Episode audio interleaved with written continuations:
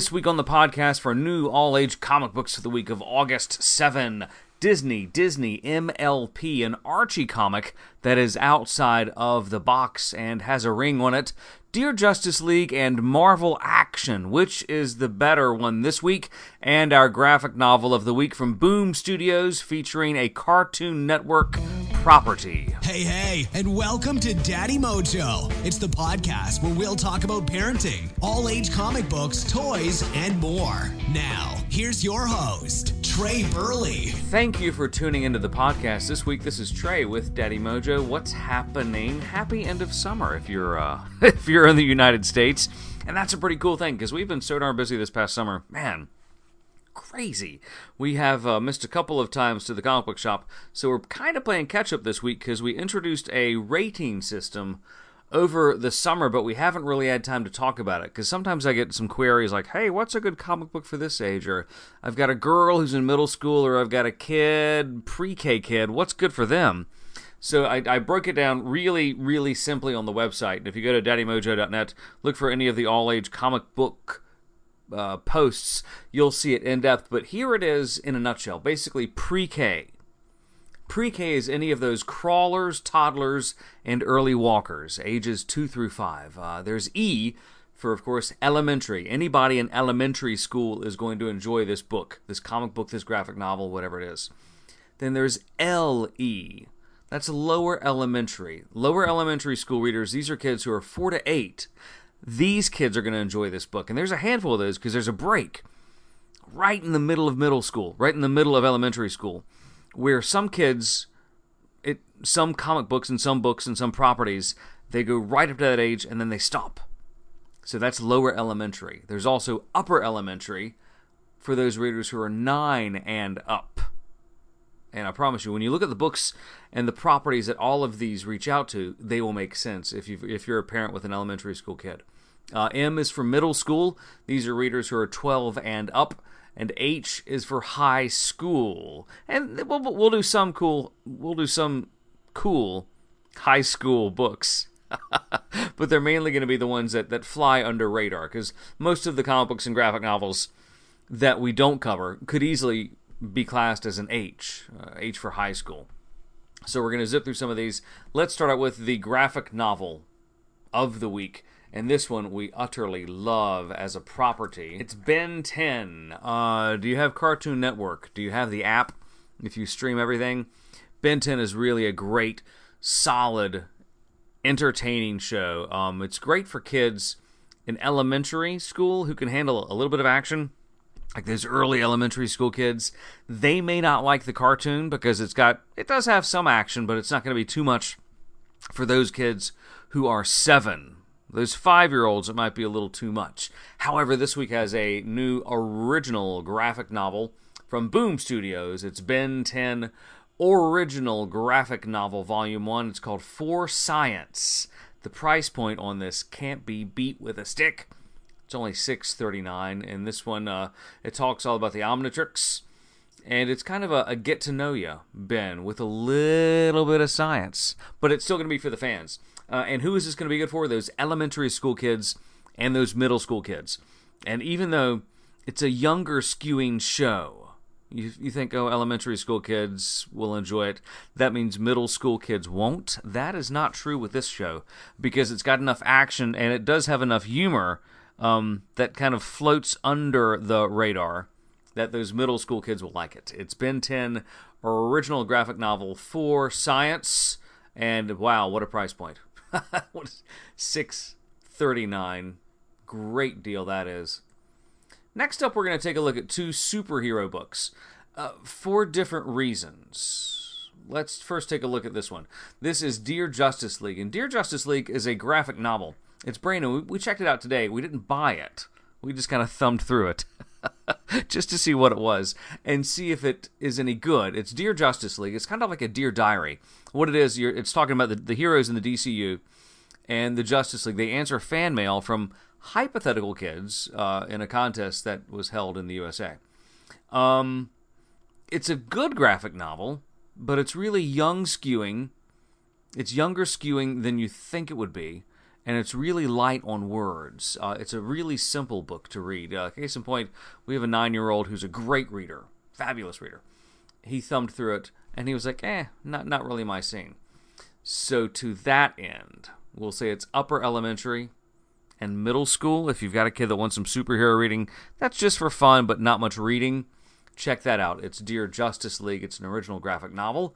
Uh, retails for $8.99.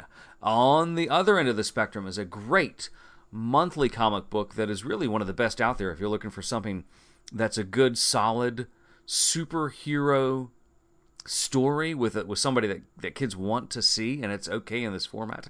It's Marvel Action Spider-Man. This is a joint publishing uh, thing from IDW and Marvel Comics because obviously Spider-Man's a Marvel Comics joint, but IDW is in on this one, and this is number six in this really great monthly series. And this one, Kraven, Kraven the Hunter, he's been tracking Spidey and some of his friends, Miles and Gwen, for example, and yeah, they all exist in the same universe here. It's great, and it really is fun, and it's great for all ages. Our seven-year-old doesn't like it too much.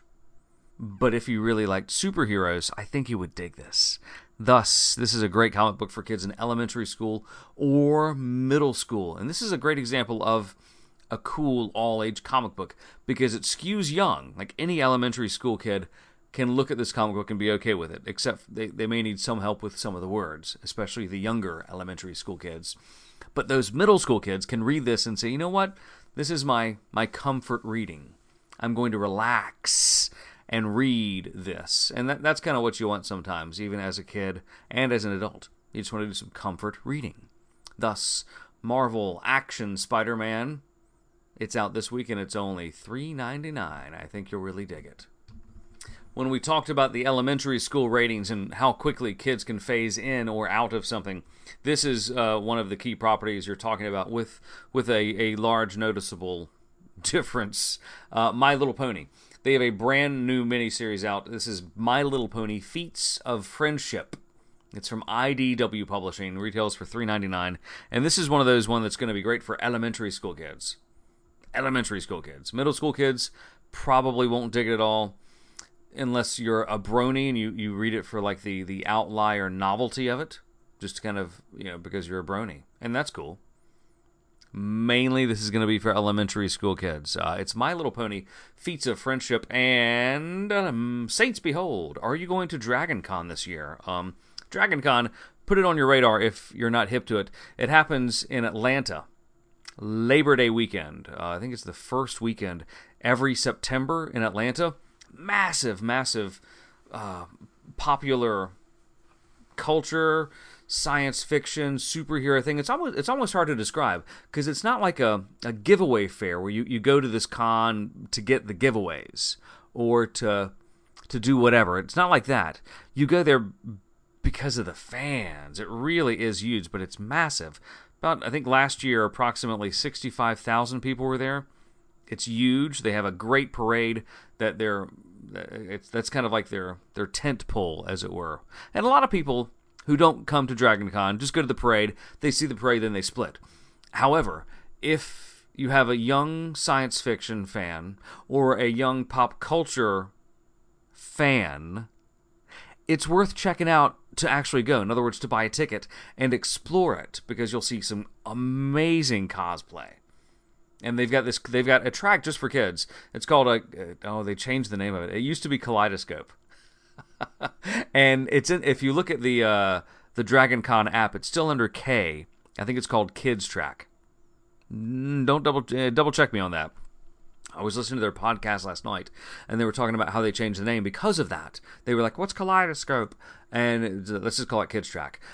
Some fabulous stuff. We went last year, and they had some cats from NASA there who did some really cool science experiments, and it's things that you don't expect. I mean, you've got some obvious fan stuff. Like this year, there's going to be a, a My Little Pony track just for the kids. So if you're a brony, you won't be able to come in. But if you're a kid, or their parent that really likes My Little Pony and you want to celebrate it and speak to some of the creators and just tell stories about why you like My Little Pony, that is going to be one of the tracks this year at Dragon Con. Also, this year at Dragon Con in the Kids Con track, there's going to be a couple Disney tracks. And I mention that also because Disney Frozen The Hero Within. This is a mini series from Dark Horse Comics. That is out this week and it's $3.99. Who is this going to be good for? I'll say it's good for elementary eh, through some middle school kids. It's all going to depend. And this is going to it's going to have a little more legs than My Little Pony. A little more legs meaning it's going to skew a little bit older just because it's Frozen, you know? And with Frozen 2 coming out in November, it's sparking a lot of interest. Even our nine year old, who used to run at the mere thought of going to see Frozen or seeing it on DVD or hearing that song again, is curious about seeing Frozen 2. I think because they're pitching it, at least through the trailer, a, a little more as kind of an action film, which is cool because that hooks me in also. Disney Frozen The Hero within number two. It is out. Actually, it came out last week. but it's still good. I also mention it because of this. Disney Frankenstein, starring Donald, starring Donald Duck. This is a trade paperback, and what this is, it's uh, it's one of those never seen in America type things, but might have been previously seen or published overseas. And this one skews older. If, if you look at the ratings for it from Dark Horse, it says eight and up and and that well could be true, but I would even say ten and up, and not because of the content, just because of the reading. Because fans of Donald Duck tend to be younger, and that's the way we were. We used to purchase a lot of the the Disney comics until we realized that there's a lot of reading in it. It's a lot of reading for little kids. Um, our seven year old still likes all the Disney characters, but he doesn't like to read that much, at least that much about Disney. So he is kind of he hasn't aged out of this. He just lost interest because there's so much reading in this. But if you're a reader, maybe maybe even nine and up, and you want to read a, a kind of a, a twisted Disney tale about Donald getting his Frankenstein on, check this out because it retails for what just under eleven dollars, and it, it stays close to the the story from Mary Shelley Frankenstein, Mary Shelley's Frankenstein, Duckenstein they call it. Archie, we mentioned the other week, uh, Archie Predator as a as a middle school or high school comic book. I love this thing. We're buying it right now. I think issue number two in this five issue mini series comes out next week. But Archie, one of the, the great things about this property in Riverdale is that it can go so many different directions. Case in point, in 2009, Archie got hitched. I mean, Archie Archie has survived the Thanos snap more than anyone because he has so many different timelines. And in this timeline, in 2009, he got married. He got hitched. It's 10 years afterwards now, so he is celebrating his 10th anniversary too. Betty or Veronica. And I'll be honest with you, I didn't follow this miniseries when it came out in 2009, so I don't know who he got married to. But this picks up on his life and who his wife is 10 years into their marriage. Does he have kids? What's the grind? Uh, has he gotten the dad bod yet? There, there are a lot of fun little things that can skew into this. And this is where it's not going to be for everybody. Elementary school kids probably won't take it. Some middle school kids may like it, and some high school kids may like it who grew up with Archie or who are watching Riverdale and want to read something about Archie and the friends in Riverdale without going all juvenile, or at least too juvenile. Thus, it is this Archie Married Life 10 years later. This is number one, and this is a mini series. I think it's pretty cute and pretty fun. What are you reading? Uh, if you want to share it with us, you can, hey, drop it in the comments uh, on the podcast or tweet us at Daddy Mojo and say, hey, we're reading this. You can even hashtag it Daddy Mojo or All Age Comic Books, and we will follow accordingly. Thanks. Thanks for listening to Daddy Mojo. Be sure to tune in next time. For more information on any of the things we talked about today, just check out the website, daddymojo.net, or hit us up at Daddy Mojo on social media.